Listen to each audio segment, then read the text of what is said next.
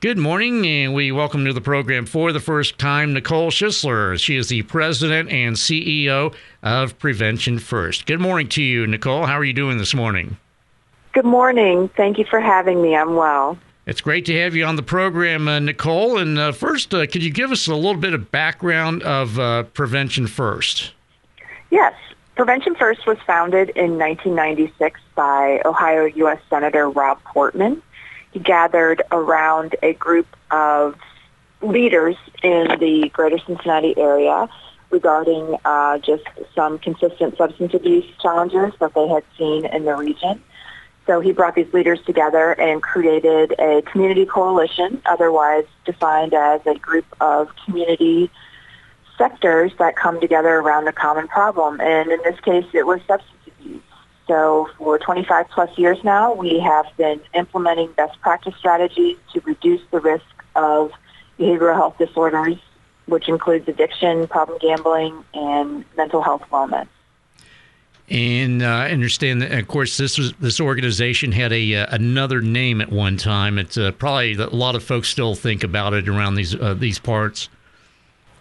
Right. So we were originally founded as the Coalition for a Drug-Free Greater Cincinnati and we rebranded in 2015. But when we were founded and began building other smaller community coalitions at the local level, a lot of the coalitions took on that name and then changed it when it came to their city or county. So the um, one of the representative community coalitions uh, that we will talk about today is the Coalition for Drug-Free Batesville. And then we also have um, about 35 other coalitions that we work with in the region, but the logo and the name are very similar for several of the coalitions that were founded around the time that we were. And uh, you mentioned the uh, the logo of uh, maybe somebody's not familiar. Uh, could you describe it? Uh, what it looks like? That type of thing. Sure. It's um, it's intended to be um, a group of individuals that have their arms around each other, kind of in a community care, like hug, if you will, and um, so that uh, they're you know they're faceless and colorless, but it's supposed to uh, symbolize the um, just the coming together of many people, um, all ages, all sectors of the community. And when I say sectors of the community, I'm talking about law enforcement, parents, youth, schools, businesses, um, local government. So really anything that makes up a community. And as far as uh, you know, uh, as far as uh, faith-based organizations, uh, do you have a lot of involvement as far as uh, their concerned, such as not only the organizations but churches and the, the clergy in general? Yes, very much so. That is one of our main uh, sectors that we work with as a faith-based organization, given the fact um, that faith is a centralized uh, connection for most communities. It's a prime opportunity to um, come together with community members in that particular sector. Our work focuses on strength-based information or strategies, whether those protective factors that exist in a community to keep people healthy and well. And that is just a natural, um, you know, partnership with the church, given that that is, you know, the, the positive reasons that they come together and such a community. They're a wonderful partners. From where you sit, uh, have you seen a lot of progress as far as uh, some of the uh, prevention and things of that nature of uh, keeping uh, young people uh, substance abuse free? Yes. So across time, some of the ways that we measure how youth are using or responding to different substances in their communities is um, a survey, a student survey. It looks different across the three states. I will note that we serve southeastern Indiana, northern Kentucky, and then the five counties in southwestern Ohio. And so each of the different states has different ways of measuring measuring substance use. And um, a student survey is very good indicator for tracking how students are using, when they're using, what their perceptions of use. And so across time, we know that 30-day use rates have declined in communities that have an established community coalition. And as far as uh, your uh, organization is concerned, uh, like uh, like many, with the, uh, of course, uh, your your site is um, prevention-first.org, and of course, you have obviously a staff and I'm sure a board of directors as well. Can you talk about those folks? Yes. So we have a staff of 15 professionals that work full-time in the community in the areas that we serve. Additionally, across the state of Ohio those individuals um, are at the coordinator level in the community all the way up to from an organizational chart standpoint, we have leadership um, at the top as well as we have an 18-member board of directors. And those board of directors are um, members of the community. So we have um, a chair, a chair-elect, and then we have officer positions. But those can, can um, community members are made up of the community that we serve. So you'll have attorneys and accountants. We have a police officer. We have a clergy member, someone who works at the University of Cincinnati, someone who's retired from Xavier University, and then we always try to have at least some representation from those other states that we serve, from Indiana and Kentucky. So, um, oh, you know, a lot of times it's it's just a really nice mix of people who live, work, or play in those states that we serve, and it's a wonderful group of people. Yeah, and that, that seems pretty common as far as uh, boards of uh, nonprofits and things of that nature. The fact that you try to get representation from uh, from pretty much all corners of your coverage area. Yes, yes. So you know, ideally, when you come to the table, if you will, um, those around the table should look like those people that you serve. So are we representing uh, law enforcement? Are we representing youth? Uh, we have a retired individual from Cincinnati Public Schools, and we have um, an individual from the Cincinnati Police Department. We have someone who works in human resources. So it's a very wide variety of people, and oftentimes they'll come as representatives of their profession but most often what you'll find is they're there for personal reasons and really just want to serve the community and give back. All right, and then with that, we're going to go ahead and take a quick timeout, and we'll continue our conversation with Nicole Schisler. She is the president and CEO of Prevention First, and uh, we'll delve into uh, her ties to southeastern Indiana. And that's coming up right after this.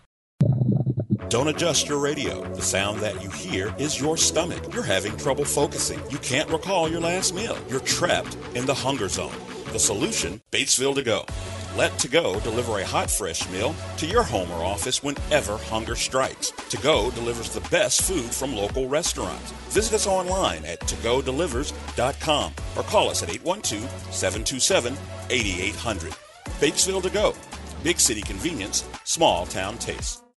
And welcome back as we continue our chat with Nicole Schisler. She is the president and CEO of Prevention First. And again, the uh, website is prevention first.org. And uh, Nicole, uh, of course, uh, we uh, had contact the other day at, the, of course, the uh, Batesville, the Coalition for Drug Free Batesville at a celebration at uh, Izzy's at Hillcrest the other day. And of course, you work with that organization, as you alluded to earlier. But uh, you also work with a, a couple of other um, organizations in southeastern Indiana. Yes. So, two other coalitions that we focus on in the state of Indiana are CASA, which is located in Dearborn County in Lawrenceburg. That stands for Citizens Against Substance Abuse.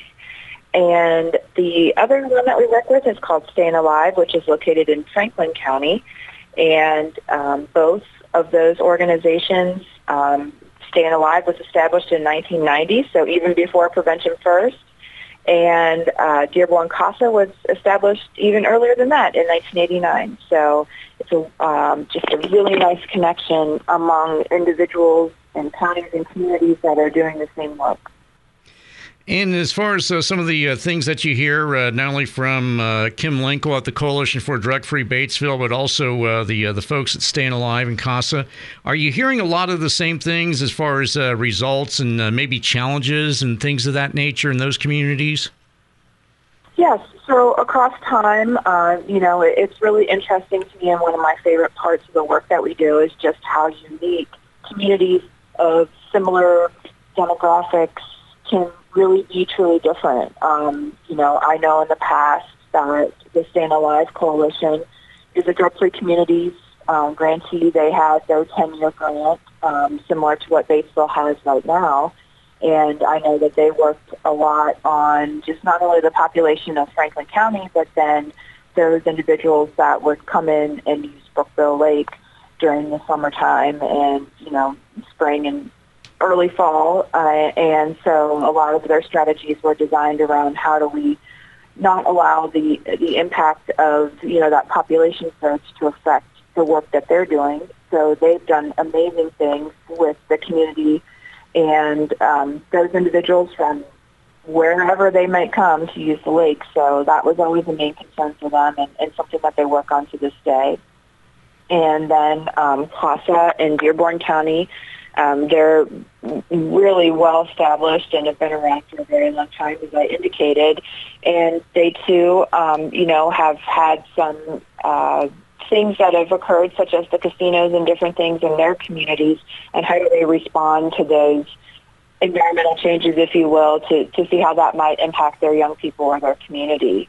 I know one thing that um, Dearborn County was able to do is they too have a drug-free communities grant, like Staying Alive and Coalition for Drug-Free Batesville. And several years ago, um, the county, or the I'm sorry, the city budget picked up and matched the amount of money that they were getting from the federal government to be able to sustain their community coalition. So they never missed a beat, if you will, in uh, their ability to serve the community because they sustained through these matching funds from the city of Lawrenceburg.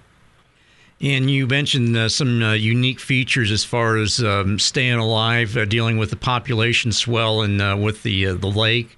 And then, of course, uh, Casa with the the casinos in particular. Um, I noticed, for example, you would see on the police blotter a lot of times when the casinos came in, um, a lot of drug and also even kind of an offshoot of that, and it could be argued, is neglect of a dependent charges. Mm-hmm. Yes, yes, yes. So, I mean, there's definitely things that affect communities environmentally, and that's one of the the strongest strategies for prevention is to look at what is impacting the community that we serve. It's going to ebb and flow, and you know, if we stay strong and we do our work and we work in the community and share and promote our positive messaging and programming, then regardless of what's occurring in the community, we know that our work is going to continue.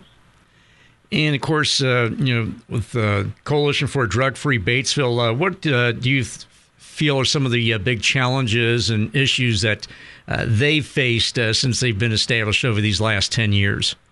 I know that um, they have done a tremendous amount of work on intergenerational use, if you will. So looking at just some of the community norms that may have been established around substances, um, particularly alcohol. So when we were originally um, began working with them back in 2012, there had been some instances of heroin, I believe. Mm-hmm. And really what we uh, did some work around is, of course, addressing that, but then really looking at what strategies can we put in place earlier into a young person's life that may prevent them from 30-day use of alcohol or binge drinking. So Coalition has established themselves very well from the standpoint of branding and awareness and has been able to create, you know, a strategic plan across time to really reduce those levels of 30 days of um, of alcohol use, and that is a testament in a direct correlation to the work of the coalition. And then, of course, we've uh, we've tackled our uh, communities here in southeastern Indiana, and now um, find out a little bit about uh, Nicole Schisler. How did you get involved, uh, not only with uh, you know, of course, the organization, but uh, get involved as far as this is concerned with as a career path? So I began working in the field of prevention in the summer of '97 when I was in college. so 25 plus years now. And really, it was part of an internship. I mean, it's not really like that super exciting of a story, but really, um, I fell in love with the ability to help all sectors of the community. So there was uh, an opportunity for me to be one of the first full-time employees for an organization that was operated out of the University of Cincinnati, and we served as the statewide clearinghouse for drug and alcohol information, and I was one of the first fully funded positions there, and we were able to share information about substances across the state of Ohio. And then I started working for the Coalition for a Drug-Free Greater Cincinnati about 12 years ago.